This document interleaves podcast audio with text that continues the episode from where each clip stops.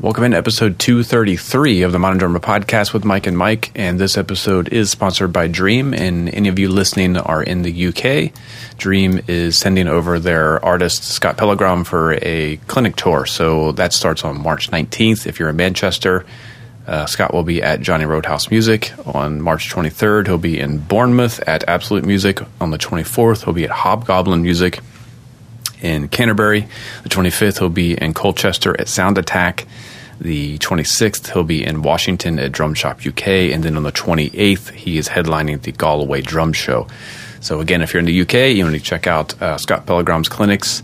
Go to Dream's Facebook page. They have a flyer there with all the details as far as time and address and all of that. Again, that's Dream Cymbals Facebook page. Check out the Scott Pellegrom 2020 UK tour if you go to one of his clinics, make sure you say what's up. Scott's one of the nicest, sweetest drummers people on the planet, and let him know that uh, you heard about it here. And that's it. Let's get the show going.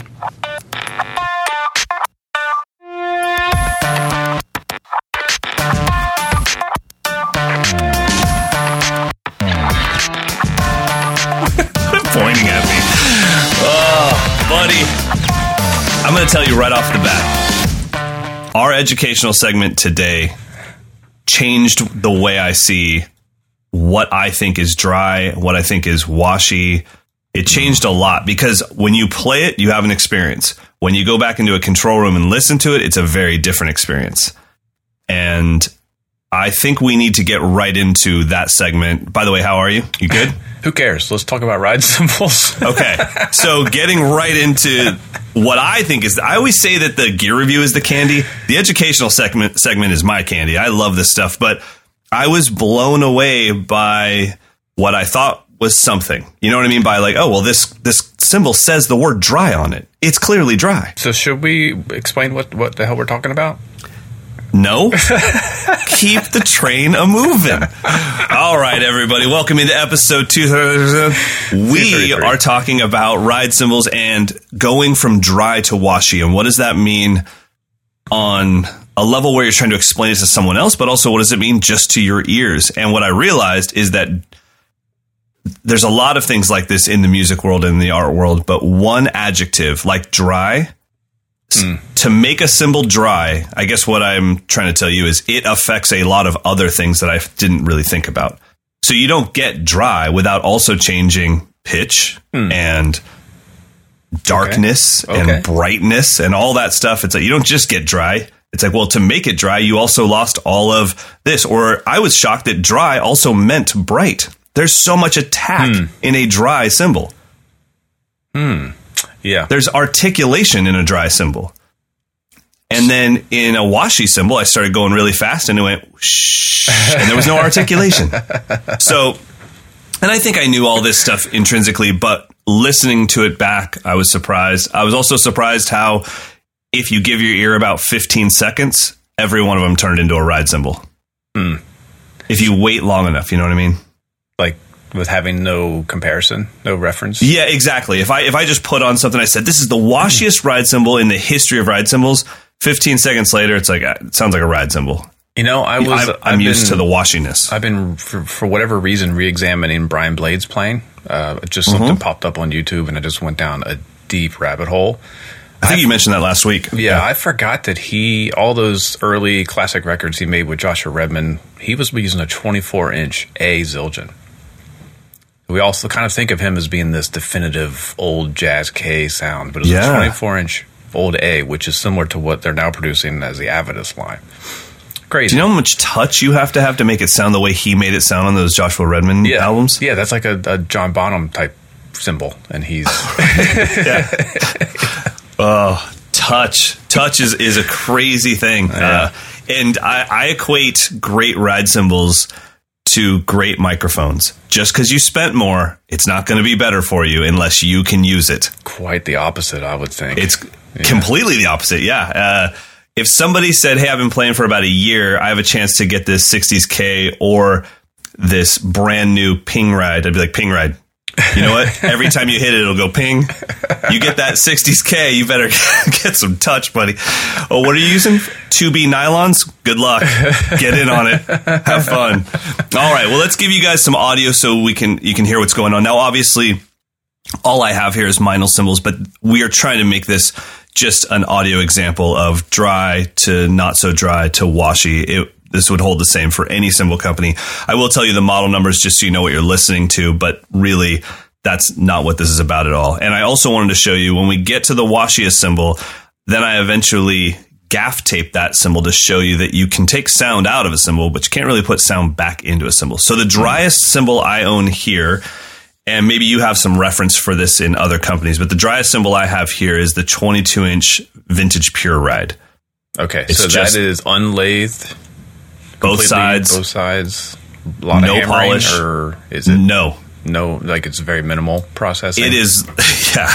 It is a cymbal blank. It's a cymbal blank with a bell uh, and some some bow to it. So I mean, it has been shaped, but no um, extreme hammering whatsoever. All right, this is a 22, right? 22 vintage pure ride.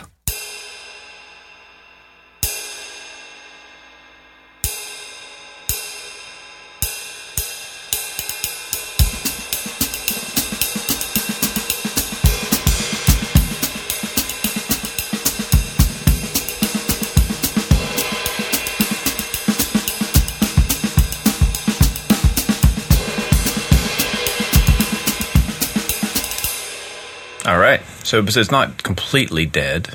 I mean, there's some life. no, it. and I do have. I mean, you know my miking setup. I have a, a microphone maybe three feet above it. Mm-hmm. Yeah, so it's capturing you know? some of the hum that really, if you go ten feet away, it's it's pretty much gone.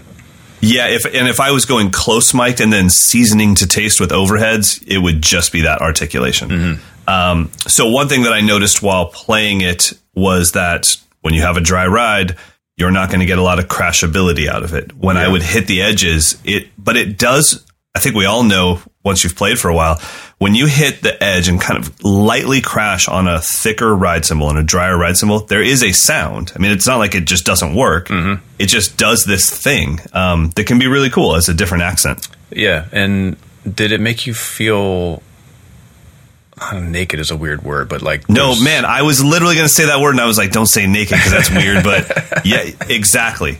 Um, especially in that playing style that I used there. Yeah, you know, if I was just playing maybe like Gravity by John Mayer, maybe a little bit different, but playing in that ding chicka ding ding chicka ding ding chicka ding like it was my snare that felt exposed. Yeah, that's yeah. What I noticed with with dry cymbals is it brings out the drums. So for recording, yeah. it, it's mm-hmm. I tend to go drier a lot of times if I want like fatter, darker drum sounds. Um, so yeah, and it's also I think that that's recorded really really nicely. That would cut through a mix without being overly aggressive. I think. And I will say this: I recorded it once and then had listened to it, and I had to go back and record it again lighter. Mm, um, I was playing into it too much because I'm used to playing a cymbal that's much washier and much thinner uh, usually in the position. So this is, by the way, for everybody that knows what my drum set looks like. Every one of these cymbals was on my left above my rack tom, mm. where my 22 inch ride normally goes. So this wasn't in ride cymbal position, but that kind of splits this triangle between my then where that ride is, my hi hats, my bass drum, my snare drum. It's all off to my left, and I angled the microphone that way. Okay. So, um, so and it's angled down at me so that I can play on top of it. But anyways, I'm used to having that 22 inch Big Apple Dark right there, which is a thin, mm. washier ride, and you can get away with not playing so light, and it just it never explodes on you. This thing was like so sharp and so much attack. So I would say mm. if I was trying to get a lot of attack through and articulation, great cymbal for that. All right. So what's the uh, next one? So the next one, this is where things got weird for me. That one did exactly what I thought it was going to do then I went to, and maybe you can give me an, a Zildjian equivalent here or a Sabian equivalent or Paiste, but the, I went to the 22 inch medium ride, uh, the Byzance traditional medium ride. Mm-hmm. So this is, I don't know what that is in other companies, but That'd it's like, like, a K22, like a regular K22 or yeah. something. Or a, uh, like, a Paiste, um, maybe not probably traditional, a traditional. Yeah, traditional medium ride. So, I mean, this is, they could just stamp ride cymbal on it. That's mm-hmm. what this is. Now, I thought because of all the lathing, oh, this is going to be way washier. It was different. What it was was it still had really defined articulation, but the pitch seemed to go up for me, like more high frequencies. Mm. Uh, I was able to crash on it a little bit. You can hear like, a, but it wasn't washy by any means. So let's give that a listen.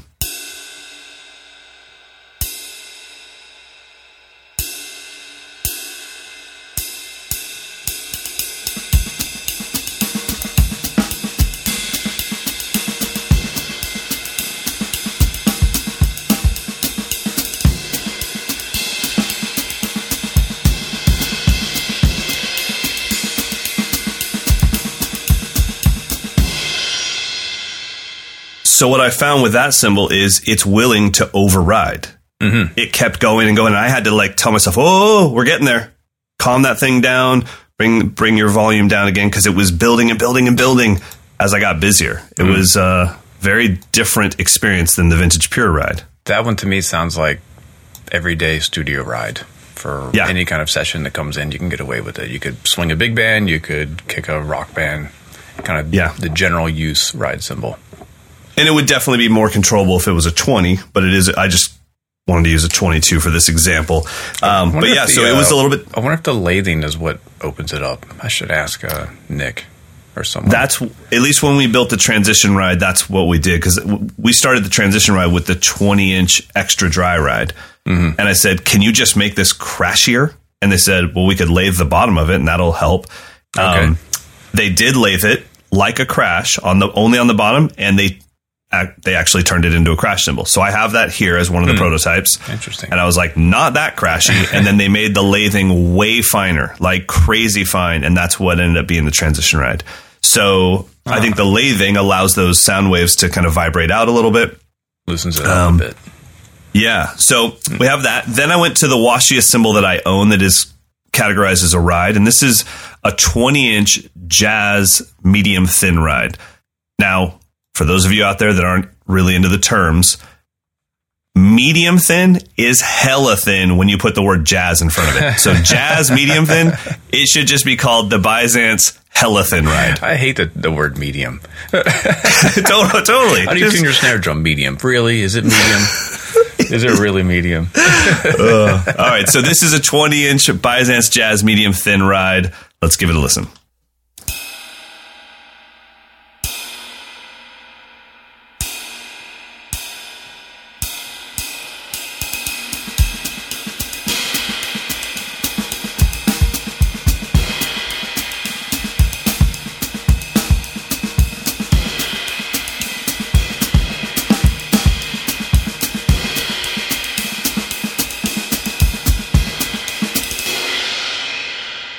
So, yeah, my ears have completely forgotten what a ride cymbal sounds like. They all sound the same to me.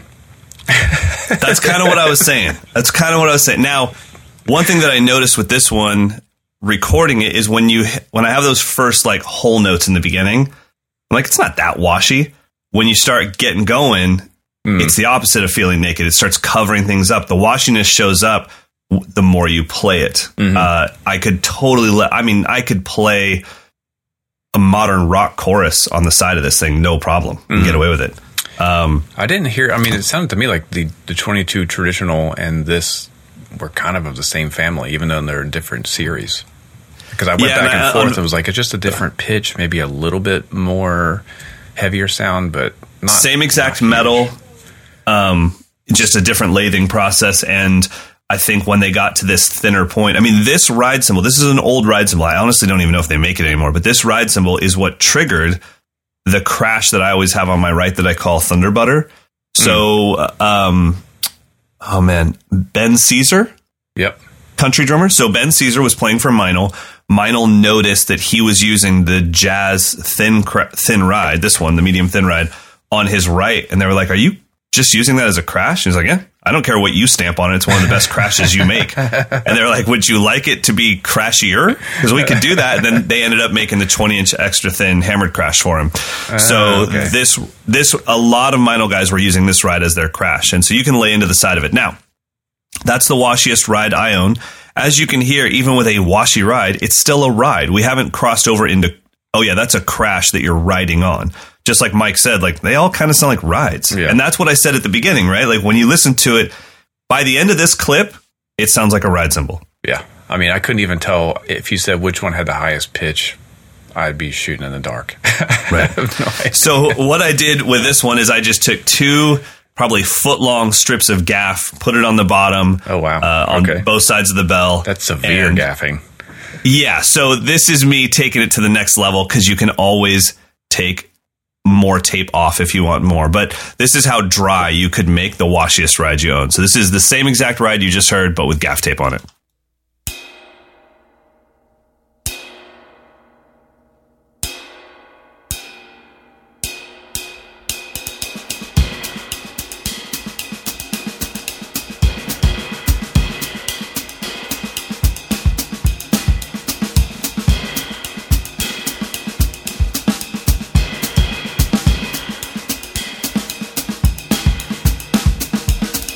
That is the Joey Baron secret. That's how his he gets his cymbal sound. It doesn't matter what it is. Any cymbal, you put enough tape on it, you're going to sound like Joey Baron after a while. That's pretty awesome. That is something that uh, I think I learned about that while gaffing my drums and then using my little, you know, you make like 10 little strips and it's like, right, I'll just stick them on my ride to hold them until Oh, yeah. I get them on my drum. And then like somebody walks by with a stick, hits it, and you're like, wait a minute, that is amazing. Um, Now- yeah, you do that t- to crashes, hi hats, and everything, and you get this kind of toy sounding kit that's very unique, How did that make you feel playing it though? like a toy. Yeah, It's kind of Um, weird, right? It's almost like you've got one of those sound off pads on your cymbal or something. Yeah, totally. I mean, uh, I, and I think that I would play if if my kid actually had that on it, and then I had like some tea towels on my drums or something, but my drums were cranked up. I mean, I, I might play kind of tongue in cheek, you know, ding ka. But ding ding ka chicka ding ding blacka. But uh, but yeah, I mean, it, it. I just wanted to show you that sometimes if you only have the option to get one cymbal, sometimes it's it's good to go a little bit washier than you think you need because you can always take sound out of it. I mean, I, that was an extreme case, but you can always just put a little bit of gaff tape or a gel Yeah, on top if you want, or Yeah, a rock whatever. ride is a rock ride. You're not going to. Yeah, although you you, tape up a rock ride, you're going to sound like Joey Baron.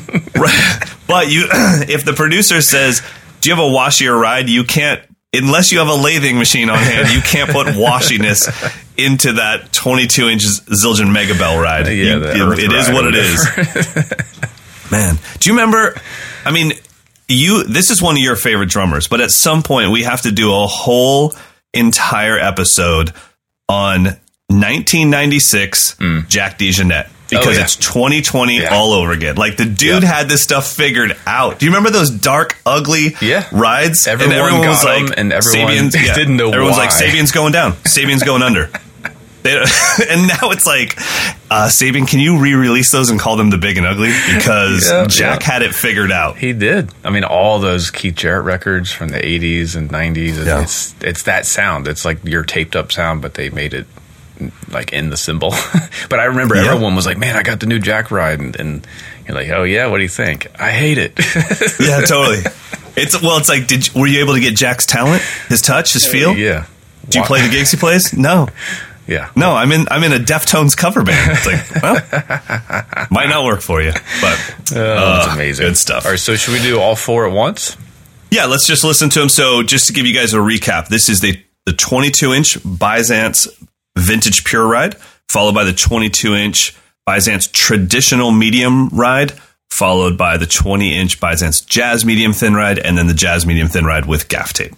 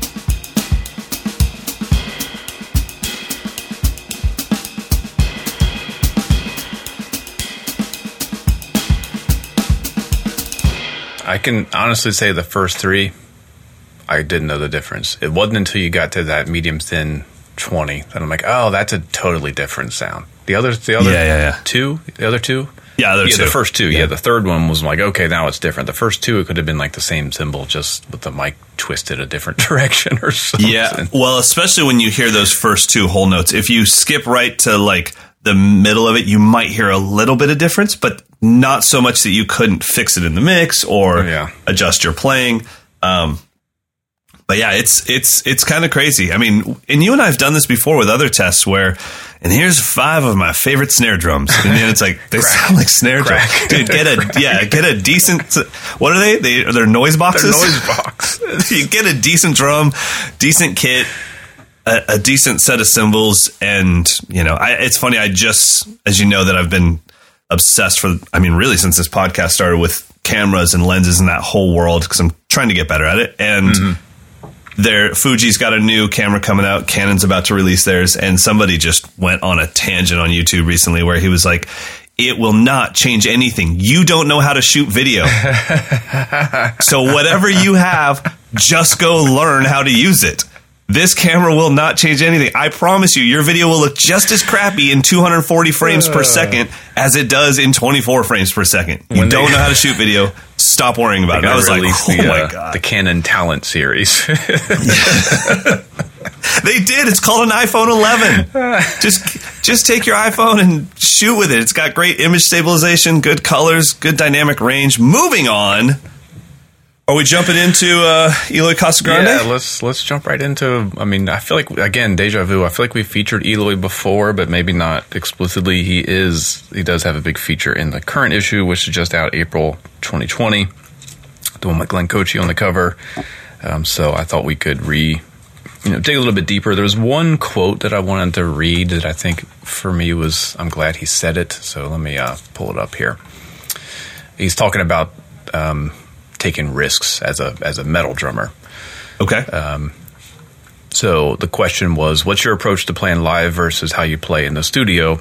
And Eloy's answer is, by the way, Eloy plays in legendary metal band Sepultura at the moment. Um, and I don't know, he's got to be 20 years younger than everyone else in the band. right. Um, okay, so his answer to that question a lot of metal drummers feel that they have to follow these quote unquote rules. They also think that fans also have these rules where what makes a good musician is someone who's able to reproduce or deliver exactly the same show every night. But to me, that's just BS. I want to be different every day. I get tired of playing the same thing. I actually want to forget what I played yesterday and be a new musician today. I don't know many metal drummers who would say that. Honestly, If I'm, I'm, any, a, I'm yeah. totally, obviously ignorant to the to the genre largely, but that was just refreshing for me to hear someone that that just brings a little bit of just recklessness to this music that I feel has been just airtight for so long, and Yeah. say it like say it out I loud. think you also have to get over, which he clearly is, that point where you recorded something and you think, as a drummer, you're doing this to yourself, but you think that your fans don't believe that you can reproduce it. So you go out hmm. there and flawlessly reproduce it every night to prove like, hey, that wasn't that wasn't studio magic. I really did play that, even though there were triggers. I played that. Eloy is past that. He has nothing to prove. Yeah. Like everyone in the drum world knows he's one of the baddest cats to ever live. I've never talked to a drummer that's in the pro ranks that didn't know about him and go like, I think he might be one of the best drummers to ever live. Yeah. Like it's so hard to watch him play and not and not go. I don't know how many people could do that. Well, It's- it's unreal. It's, that combination of power, precision, uh, recklessness, uh, creativity, virtuosity, and I think he's able to say have this mentality. I'm going to go out every night and try new stuff because he knows his body's not going to fail him. you know, he's got so Yeah, much in the sure. tank. Um, Yeah. but I just love that he just said that. Like, um, he's, Yeah. he's going to go for stuff. I'd, I, I'd be surprised if anyone would ever notice that he plays something differently, even though he might think he's playing it completely differently. Because the concept is the same. That's what I Sure. That's what I wish more drummers in all genres would would would appreciate. Is just you're going to sound like you, whether you play the part slightly differently, completely differently, exactly the Right. same. And that's what Yeah, your fans want to hear. Is just you be you. I think. I, I totally agree. No, I totally agree. I, there are very few in the air tonight fills where an entire auditorium wants to air drum with you. Yeah. So as long as every as long as the, they get to hear their favorite song, not to mention, I mean, that's kind of the whole point of seeing a band live is no, I have the recorded material that's flawless. I expect it to be flawless. You guys got multiple takes. Yeah. I want to see you take some chances. There's nothing cooler than when you're ready for a singer to hit a chorus and they take it even further than they did on the album and you go, "No way." Like Yeah, right. my my hero is actually even more than I ever thought. Yeah, yeah. And so, all right, well, you want to uh, you want to do the Eloy Casagrande timeline? Yeah, so this first bit of audio we're going to drop in is an excerpt from he won the Modern Drummer Undiscovered contest in 2005. He was 14 years old, so we flew him in from Brazil. He had uh, Aquiles Priester with him as a chaperone, and he came out and opened the show fearless as a little 14 year old. It was kind of crazy and depressing at the same time. So we're going to just drop in a bit of his solo. So again, this was him. I don't think he'd ever been to the U.S. at that point showing up at the the biggest drum event on the planet and just coming out just blazing. So here we go, Modern Drummer Festival 2005.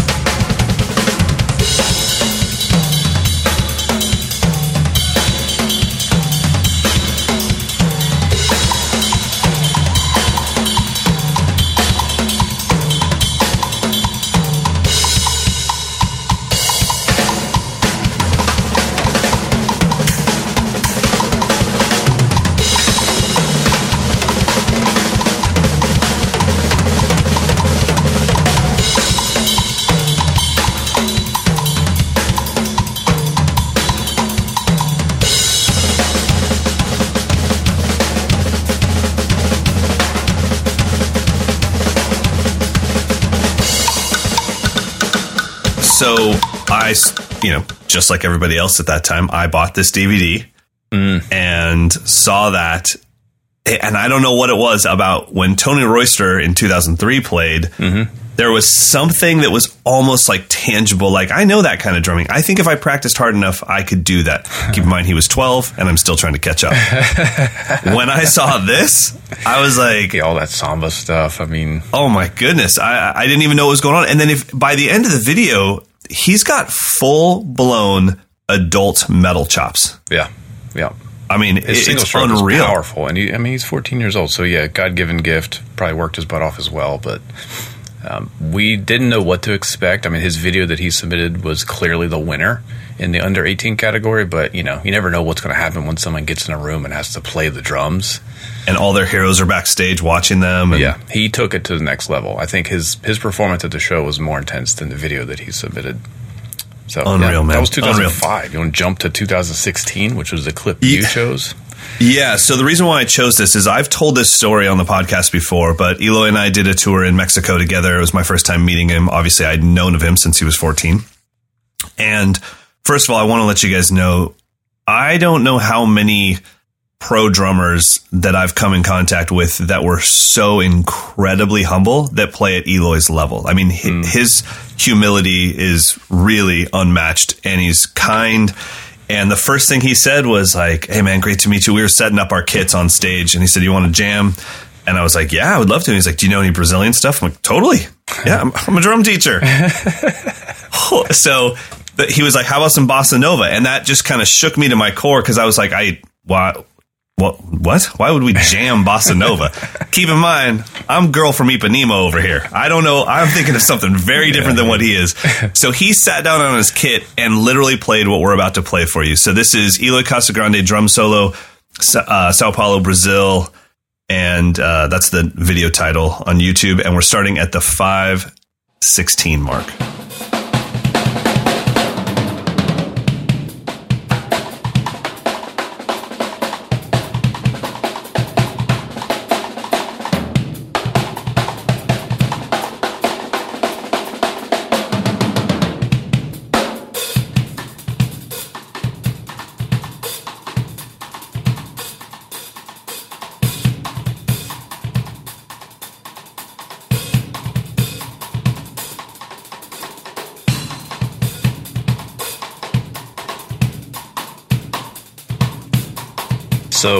I guess bossa nova means rip the crap out of the hi hat, rim click, and bass drum. See, how- do you hear how fast that right hand was? That's not two handed, folks. I didn't know what to do. I just sat down and stared at him and like kept nodding, and I was like, Grab just- your brushes. Tink, I was- tink, tink, tink, Yeah, I, tink. I just started with my shaker. Shaka ticka shak, clack clack, do clack clack clack, ticka chaka. I, I really, I had no idea what to do. I was like, oh, you know what? I'll Deftones the hell out of this in halftime. Let him go. Cat, cat, cat, cat. Oh my goodness! It's funny when when when I hear stories like this. The first thing I think is, well, what would be the one thing that I feel that I would own over everybody else? There's Right. nothing. There's absolutely nothing. I can't play any. I have no like native tongue on the drum set. Right, right, right. Yeah. Something that would make me feel like that, where you played and I go, I just could you just hit a crash cymbal? I don't know where one is. Yeah, yeah. I mean, that was something. And to him, he was like, I'm sure in his mind he's taking it easy on me because I'm I'm not kidding. The guy really has no ego. He wasn't trying to show me up at all. he was so excited that I was excited to jam some bossa with him. Anyways, uh, yeah, that didn't go so well for me. Moving on right, to the most modern clip. This Yeah. just came out what today? Yeah, just released um, today, March 6th, on Paiste channel. So they have a drum cam footage of him playing a Sepultura song called Raging Void. So you can check it out on Paiste Cymbals YouTube channel. We're going to drop in the, f- the first bit of it. So this is him in his current element, full, I mean, it's like full beast mode. Yeah. So let's check it out.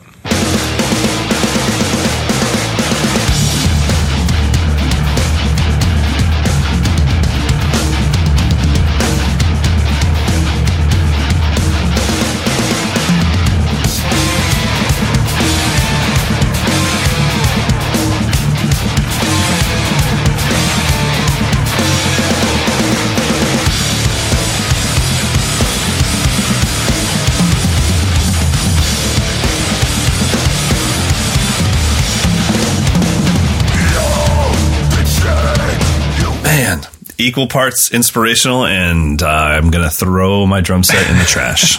What I love about that is I honestly don't know what subdivision he's playing in. I have no Right, idea. yeah. Is it triplets? That groove, it's like, those- fives? I have no idea. And I don't I don't care. It's just right. Whatever he's doing Totally. feels so human that I just love it. Yeah, I mean, uh, he's he's I don't know. He's he's he's been in. God, I can't even talk. he's, he's, he's, he's dude has been in my top five favorite drummers since our since since we went out on that tour together, and uh, and yeah, it, I I remember just well, first of all, I was headlining that clinic tour. And as soon as sound check happened, I went to the promoter. I was like, "You have to switch the order. I'm, I'm not. I'm- it's not even fair to the instrument to have me play after that guy. Like, I'm not scared. It's not fair. It's not right to the drum gods. Let the man close the show out. I mean, that is, you know, I mean, it would be the same thing as if Brian Blade was opening for you, where it's like, look, there's, I appreciate it. Thank you, thank you. I'm There's so nothing more to think this of say after he plays. I mean, let's just be honest. There's nothing. Yeah, more to totally. say. It's like let's just sit back and watch, and and I want to watch, you know. And every night that he played, I was just sitting either I was backstage for his entire thing, or I was sitting front row. So uh, I can't say more great things about Eloy Casagrande. If you haven't checked him out, please do check out. God, he's been in Sepultura for quite a while now. Yeah, yeah. It's been his, his. I think he found his home with that band. It's kind of everything that he needs, all wrapped into one one project. And think about the people that we know that weren't able to stay in the gigs they had because they couldn't stop improvising. He's found that sweet spot to mm-hmm. stay in this very established band for a long time while still doing what you said, changing it every single night. yeah, and they welcome it. I mean, he's bringing that youthful kind of craziness to this legendary band. It's awesome. Absolutely amazing. All right, now let's take a quick break to have a message from our sponsor, but you're going to do a live read. I am. We're not even taking a quick break. Just go into it. Yeah, it's not a read. I'm actually improvising, but uh, Dream Dream You're not Cymbals. sight reading this? No, Dream Cymbals sponsoring the episode. Longtime sponsor, thank you. And they want to make an announcement about a clinic tour in the UK for Scott Pellegrom. He is going to be there March 19th through the 28th. So on the 19th, he is in Manchester at Johnny Roadhouse Music. On the 23rd, he is in Bournemouth at Absolute Music. On the 24th, he's in Canterbury at Hobgoblin Music. The 25th, he's in Colchester at Sound Attack. 26th, he's in Washington at Drum Shop UK. And then on the 28th, I believe he is headlining the Galway Drum Show. So if you're in the UK, any of those those towns, cities, March 19 to 28, definitely go see Scott. He's another, for me, super inspiring player who just goes for it at every moment. He's always always evolving, always taking risks. Um, really inspiring player. So if you haven't seen Scott Pellegrom, it's worth it, uh, especially if you need some inspiration to kind of get out of your own habits and restrictions and whatever. Super creative For player. sure. So March 19th. He makes the drums fun. March 19 to 28, he will be over there in the UK. Go support him. Let him know you heard about it here. Um, yeah, thanks, Dream. Where we at now? It is time to talk about the Meinl Artist Concept Series stacks. Yes, two two of the stacks. super so stacks. They Okay. they sent me every stack that they make, all the signature stacks, Oh wow! and I was going to do them all at once, and I realized that'd be like a 20 page review. So I'm I'm chopping it up into some some chunks. So the one for this month is the Thomas Lang Super Stack, and then the Benny Greb Crasher hats, little eight inch Crasher hats, as well as their 16 inch sand hats. We're going to just focus on the Crasher hats and the Super Stack. You can read about the sand hats in the April issue. nice. Uh, do you have any of these? Have you? I messed with them? don't. no, and I, I um I did play the eight inch uh, ones at the camp that I did in Greece Okay. uh, a little while ago. One of the drummers, so we were kind of rotating through rooms because there were a bunch of teachers there. And one of the drummers' kits, uh, his name is Mike Kapelidis, killer Greek drummer. He had this on his kit, and I actually came home and thought like, "Oh my gosh, I'm going to order a stack. This is crazy." you haven't Uh, had a stack in a while, huh? no, and actually, the Luke Holland stack is my old stack. Like, okay. Mine was like, "Are you cool? if This is Luke's plan." I was like, "I, I couldn't care less." And and I, I put two cymbals on top of each other. You can't.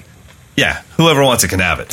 Um, but I but this is something different. So a stack, what you and I are used to as a stack, which was back when we would take our broken cymbal and throw it on top of a non-broken cymbal Yeah. and got Yeah. something very short and staccato. Totally different than this eight inch stack. That this thing makes you play different things. Yeah, and it's it's actually four pieces. So there's like a raw bottom. So it is it's designed to be set up like mini hi hats. It comes with a clutch and a and a auxiliary hi hat arm.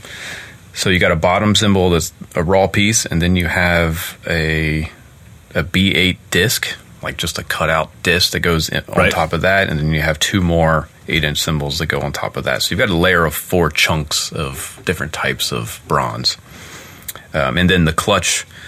You don't actually affix the top cymbal to the clutch. You just use the clutch without the bottom washer and nut to just hold the hold everything in place. So you can still Right. adjust the tension, but it's not like a hi hat where one the top cymbal is independent. They're all just kind of laying on top of each other. Um, pretty neat. So um, I recorded it going from like super tight to super loose, and to my ear, the tighter these things were, the cooler it was. It sounded like I an, totally like an egg shaker or a cabasa or something. Whereas when they were loose, I kind of heard like the splashiness of it, which didn't have as much uniqueness to me.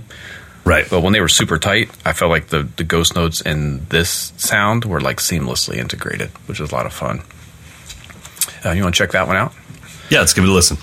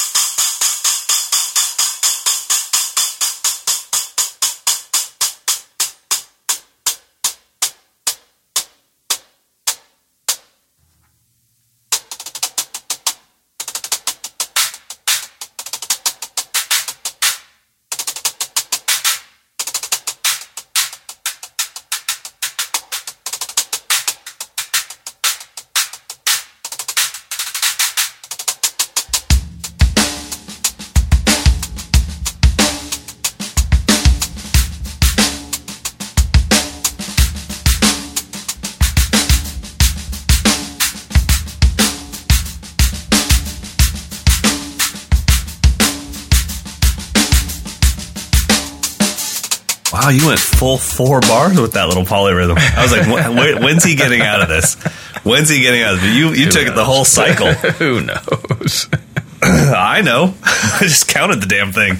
Okay, so I, it's funny hearing you play it. That's not even. I didn't play it like that. I never Hmm. played time on it. I saw it as like ribbon crashers. Remember those old school ribbon Oh, crashers? yeah, I have one of those, like a homemade one. Yeah, that's that's how I saw it, and it it was because of where Mike had it on his kit that Okay. it was a left hand thing. He had it uh, like above the hi hat, Oh, interesting. and so it was like when I was playing things, my left hand would play that instead of a snare drum accent, and um, and it was yeah, it was very ribbon crasher for me, and I and I really loved it. I thought it was. Uh, it, I was the reason I didn't order it, and I'll tell you this right now. The reason I didn't order it is because I was scared to get addicted to it. yeah, then you're like having put on your rider. It's in my rider, totally. Right now, you know what's in my rider? Ride cymbal, ride cymbal, hi hats. See you there. But then it's like, and you got to get the bendy grip. I was like, ah, I'm good. I'm All right, too so scared to get addicted to it. It's same- amazing, though. That same clip, you also heard me uh, hitting the Thomas Lang Super Stack, which is Hmm. an 18 inch combo of a Holy Crash and a Holy China. So the crash is inverted upside down. The China is in the normal upside down position. So they kind of couple into each other nicely.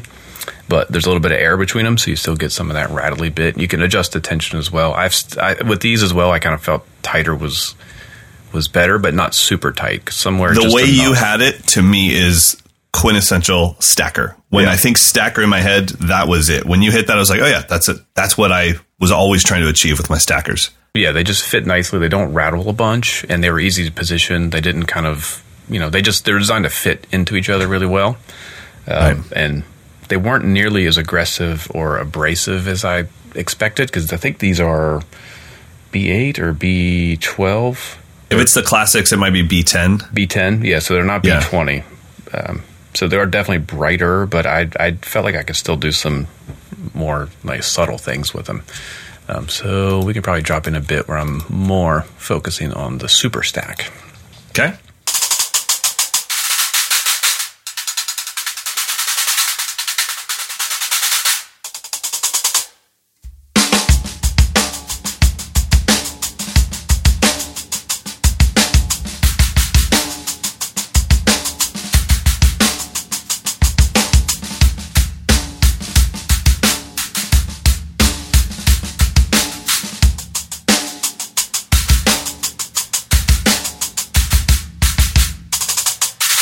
Yeah, the two complement each other really well. Yeah. You know, and I think what gets confusing for people with stacks is it's not that you have to have a smaller cymbal on top of a bigger cymbal or vice versa. It's that the bells have to be shaped properly for these cymbals to lay on top of each other and not just because sometimes I, I've seen people that just keep tightening their uh, their Wing it's called a thank you. I used to play drums back in the day before I got really into cameras. oh my god, I was like staring at you in the sky. But help me out. It's a called. It's not a tension rod, is it? Uh, tightening their wing nut, hoping it'll happen. It's like I'm sorry that the bell that's on top is smaller than the bell that's on bottom. It's never going to lay flat. It's never Yeah. going to fit. And then it gets these are point where it's- designed to f- fit perfectly. it starts to like get that hollow sound when you tighten it too much, where it's Yeah. like it's like a and snare then drum with the wires too tight. Nothing worse than that. Ching, ching. okay, that's not what I was going for. Yeah, the, these are great. They're perfect. Um, and I think that uh, it's cool that you actually demoed them playing time on them because I think the obvious thing was what I did, which is using them for accents. They just stick out really cool and add texture to your improvisational stuff. Um, Yeah, But- I dig them. And the fact that I mean that's an eight inch versus an eighteen inch, and they they worked well together. I had them up on the kit much longer than I expected because I I don't use these types of sounds very often, but it was Right. just a lot of fun. So if you're looking for something fun to add, check out the. I would say the Crasher hats are probably the most fun, and then the Super Stack is kind of the most like this is your stack sound for any gigs where you need a stack. I agree. Awesome. All right. And Meinl launched their new website yesterday, so you can check all this stuff out Sweet. on meinlcymbals.com. Now it is time to get to some listener questions. All right, let's go with John. For the first time ever, I've been asked to do to be a fill-in with a cover band whose drummer can't make a gig um, mid-March. Hopefully, we haven't missed this. Luckily, they have a good handful of songs that my cover band already does. Um, it's only two sets, and I won't need to sing like I do with my band. Um, his question is, what advice can you offer as I do this for the first time? So it's his first time filling in for a band. Mm. Uh, simpler is better. Keep it simple. Uh, the band will not give you the stank eye because you missed a ghost note coming into a fill. That, that's not on their mind. Don't speed up. Don't slow down. Know the tempos. Write the tempos down. Be able to. I mean, the, the most important thing I think when you're filling in is just knowing one key fact. Do you start the song or did they start the song? That's true. That is so the thing because you can have the drum part memorized, but what will throw you off is when they turn around and go, "Go ahead," and you're like, "Oh no, you go ahead." They're Yeah. like, "No, count us off." I'm like, "Well, I don't know the damn tempo." yeah, I always Uh, mark then the the- tempo always on the set list, and have a metronome. Totally. there. Even if I, if, Yep. even if I'm not counting it off, I at least have that reference point. right? Um, yeah, and then and then I don't really chart things out. I mean, I, I think I chart things out in that cover band chart way, which is have a little bit of the arrangement written down and and have some key things that could screw me up. But other than that, it's kind of like, what's the groove I start with? What's the tempo? And do I start this song? Yeah, And that's about it. The only thing I would add is is determine very quickly who's the person on stage that's going to help you out. So and Yeah, and point. keep your eyes glued to that person. If it's the bass player, if it's the if it's the leader, I usually just only look at one person when I'm filling in. It's like who's the one that's going to tell me when the breaks are coming? Who's the one that's going to tell me Yeah. if it needs to be louder or quieter? Uh, that's super key. And then um, kind of hand in hand with that is um, even if you're charting things out or if you have notes, try to get out of your head. Just try to interact with the band and have fun. You don't want to sound Yeah. insecure. You don't want it to sound like you're sitting in for the first time. So just realize that you're going to make probably a half a dozen mistakes. But as long as everyone is just having fun, no one's going to, I don't think anyone's going to give you the stink No, uh, I mean, fear is absolutely contagious and it just starts permeating through the stage. So Yep. even if it's going bad, still have fun. And if you have fun, and because what what's going to happen is when you're not having fun and you're kind of freaking out, like, oh, I'm so sorry. Like you start apologizing with your drumming and you start shaking your head no every time you make a mistake. yeah, yeah. And every crash cymbal is a is an apology. It's like flat doom da. da, I'm sorry. it's like, dude, stop apologizing. Just yeah. you know how to play the drums. You're fine. Just keep good time. You know, and, and I've I've been on stage plenty of times sitting in where clearly the song stopped and I was a train a moving. You know, and it's like they'll play another four bar phrase and you can Yeah, get them out of totally. it. It's going to be fine. yeah, I just can- don't stop right after they stop, and then grab your cymbals and then say sorry. Just keep going. Yeah, I've Go, got hundreds of, da, of do, examples da, da, of do, that. Yeah. I did a gig with um, the singer from uh, ELO, not Jeff Lynne, but the, the, the Okay. singer who replaced Jeff Lynne in ELO. And he has one of he t- sent me like a live recording, like we're going to do these songs. This is from a show. He didn't tell me that one of the songs was a medley. oh, So, eh, but the version that we played at the gig was not the medley. We just played the song. So at the end, we got to the end of the first song. I went straight into the opening of the next song, and it was just like, "Hey, cool! I guess I'm doing a little one bar badoo badoo yeah, yeah, yeah. But it was just funny, and everyone's like, "Ah, you went into the other song." Like, yes, I Right, did. yeah, yeah. It's it's Yeah. just the way it goes. If you can smile and laugh through it, it'll relax everyone in the band. They already know you're going to have mistakes. All right, next question. Okay. Um, oh, we have a follow up for the the mental breakdown that we that I was talking about a couple weeks yeah, ago. yeah, yeah. uh, my buddy Dave texted me and he said, um, because I was talking about how the flight syndrome kind of kicks in when I get to the point where the gig's just not feeling right. I just want to pack my bags and leave.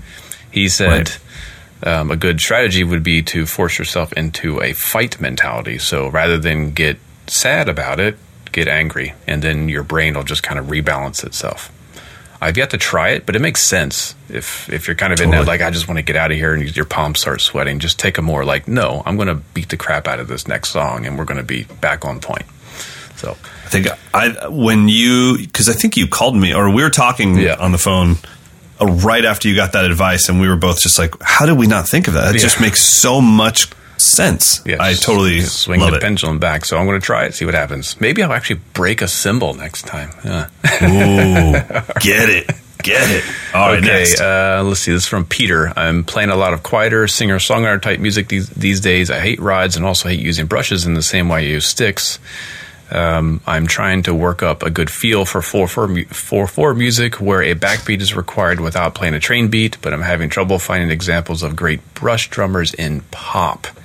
So far, my go-to have been John Convertino with Calexico, Jay Bellerose, um, and so the question is are there any other drummers or educators I should know about specifically relating to playing brushes in straight time? You know, I, I think that I, it's funny. I was just talking about this yesterday, but Florian Zorn could have been that guy because mm-hmm. he was doing all the stuff that was coming out of Germany, but he was doing it with brushes. You can still find his stuff. He has DVDs. Mm-hmm. Uh, he just moved into more of the directorial thing for drum videos. Uh, but so Florian was great. Um, yeah, I mean, Jay Bellerose is a great place to start, man. That is. Yeah. Yeah, I think it, yeah. Matt Chamberlain, I mean, kind of just go for textural players, Joey Waronker, yeah. um, Aaron Sterling. I think I think on the John Mayer record, um, Born something. What's it called? That Aaron Sterling's on. Oh yeah, yeah. That's um, that's a lot I know, of brushes and, and non-stick yeah. playing. And I think that that's where Jay Bellerose comes in, uh, Aaron Sterling, Keltner. They come Keltner, in. I don't think of them as brushes. I think of them as texture. Yeah. Instead of sticks, it's just like a texture. And I think that yeah, Keltner's um, definitely the the god of that. Like, yeah, check out too. Um, and I hate when I mention anything that I happen to be endorsed by, but uh, Vic Firth just released a whole line of things called the Remix I got them. I got them into okay. review. They look pretty. Are neat. they cool? Yeah, I, I, saw who who was playing them. Uh, the Tabla Cat from the UK. Uh, that's in the Benny Greb DVD. White it. hair. Pete Wingnut. Pete Tension Rod. oh my god. Uh, so yeah, these are like bundles, and and they're they're kind of they have two sets that are like wide fan looking things, and then two sets that are kind of tighter. So they're yeah, I think the wide fan ones might be what I was thinking of. Yeah, yeah, they're like they're like they can be really brooms cool. versus multi like spread out multi rods, and then you can layer them like the, the thick ones and the thin ones, and they're designed to work together. I've yet to try them. I'm pretty pretty stoked. Though. They look kind of cool because I again the brushes. If I pick up brushes, I immediately think I've got to sound like Papa Joe, and if right. I pick up rods, it's like oh I've got to play a bunch of diddles like Carter Beauford or something. Yeah. I always want something that puts me somewhere else when I'm going for that stuff. Totally. Yeah, I think that that'd be great. All right, let's do didn't one really, more. Didn't really answer the question, but you know, whatever. I think um, we nailed it. Okay. um, man, I've got a lot of responses about the crappy gig stuff, so maybe we need to do a follow up on that. Um, okay. Um, what do you want from a crash cymbal that you want to play eighth notes in a rock groove on? I find that most cymbals in, uh, feel too heavy, and you have to hit them too hard to get them to open up. It's and we, we answered this. Yeah, Tobias, we answered this in the uh, ride cymbal talk where it was, a lot of drummers were using these 20 inch light rides to do that. And I was one of them. I mean, I always had a 20 or a 22 on my right to really lay into. I can tell you without a doubt, right now, almost every company is making a great 20 inch crash all the way up to 22. I mean, finding a 22 inch crash when I was touring was impossible. No one no, made them. That had to be a jazz ride. Yeah, exactly. And now it's really common. So I think a, a 20 inch crash on your right, the one that I use uh, that was developed for this purpose is just called the 20 inch extra thin hammered crash. And uh, that's by Meinl, but I know that everybody makes something that would work like that. And you know what? if you're going to bash on it, don't be afraid to spend a little less money. I mean, mm. I hate to say it, but our, our, our episode sponsor, Dream, they make amazing cymbals for super affordable prices. Uh, I probably just lost my Meinl deal, but you could get something amazing, like a 20 inch Dream Bliss Crash or Bliss something. If it has the name Bliss in it, go for it. that's my that's my professional recommendation. Anytime I see Bliss, let's do it. Yeah, yeah, yeah. Cool. Um, we have a bunch more questions, but if you want to send yours in, we could use some audio questions. Send them to mdinfo at moderndrummer.com. It's always nice to hear your voice in the show. Um, I have to admit, I don't have a pick of the week. Do you have one? Yeah, my pick of the week is that I have a meeting in five minutes. So that's why I couldn't think of the word wingnut, is because I'm checking my emails to make sure that this guy didn't cancel the meeting. Uh, I'm trying to find a graphic designer. So I've got a meeting with a graphic designer, and I think that it might work best if the graphic designer lives in the same area that I do, at least for this little bit so that I can work with them and they can see the business and they can see Yeah, what I do on a daily basis. So I'm going to give that a shot. So I've got a meeting with somebody. So if you start seeing like lots of material coming out where it's like, wow, Mike really upped his design game. No, he didn't. Mike just finally opened the, the checkbook a little bit. Wait, are, does that So- mean you're going to replace your stock signature with your actual signature? Hell no. Hell no. Try to steal my Jane Austen font. Dude, that happened. That was terrible. When when the YouTube copiers were going their hardest and stealing everything from it, when I saw somebody use my font, I was like, that's worse than if you would have had me come to your house and write your name for you. Don't steal my Jane Austen font. Come on, man. Don't steal my Jane Austen. Dude, I got that thing in like 2006. It was the only cursive font that had ever been made at the time. You're stealing my oh, font. man. Now, I, I don't. Last quick story. I don't know if you even know why that came up, but when I sent my signature to Vater for my signature sticks, they Chad Brandolini called me and he said, I, I just think it's bad marketing to have this as your signature. And I was like, why? He's like, it's so bad. I was like, what? And he's like, have you thought about maybe just picking a font? And I, I was like, okay, I guess. There's my signature. Yeah, totally. Arial Italian. Um, so, anyways, yeah, so that's how that all came about. Was Chad Brandolini was like, "It's fine, we'll do it," but I, you know, at first he was like, "Could you do it with a sharpie? We can't really make anything out. Hmm. Can you make it bigger?" And then finally he was like, "Can you just pick a font?" And then so it, it was this- more of a marketing plan. Did you ever practice your signature? Because I have never practiced it. No. And it's it changed so many times since when I Yeah. was learning to write versus now. And I see some signatures like they're they're so artistic. It's like you must have like put oh, ten thousand totally. reps into your signature. Absolutely. And you know what's funny is my signature is the same as saying a word over and over again because I have to do those uh, Brooklyn Standard labels. I have to sign each one of them. So I had to do like 300 the other day, and about every 50, I have to take about an hour break because I actually can't make my signature anymore. It ju- I don't. It's like like I'm like it's not Elipahant, is it? Is it Elipahant? Elipahant. No. And I, I was like, oh my god, I can't sign my own name. And I take like a break. I go play drums, have a bite to eat, and then I can sign another fifty. But I can't knock out three hundred at the, You the just time. need to start doing MJ. Forget it. I, well, that's pretty much what it is. It's like Mike Jahara, Mike Jahara. I can do the Mike fine, but I can't spell Johnston. That's tough in cursive. All right, everybody. Thanks for listening to this episode. Thanks to Dream, our sponsor. And thank you to all of you that have been kind enough to go and give us a five star rating and review. Also, remember we are now on iHeartRadio. Yep, we are. So you can listen, listen to us there with all your other favorite podcasts.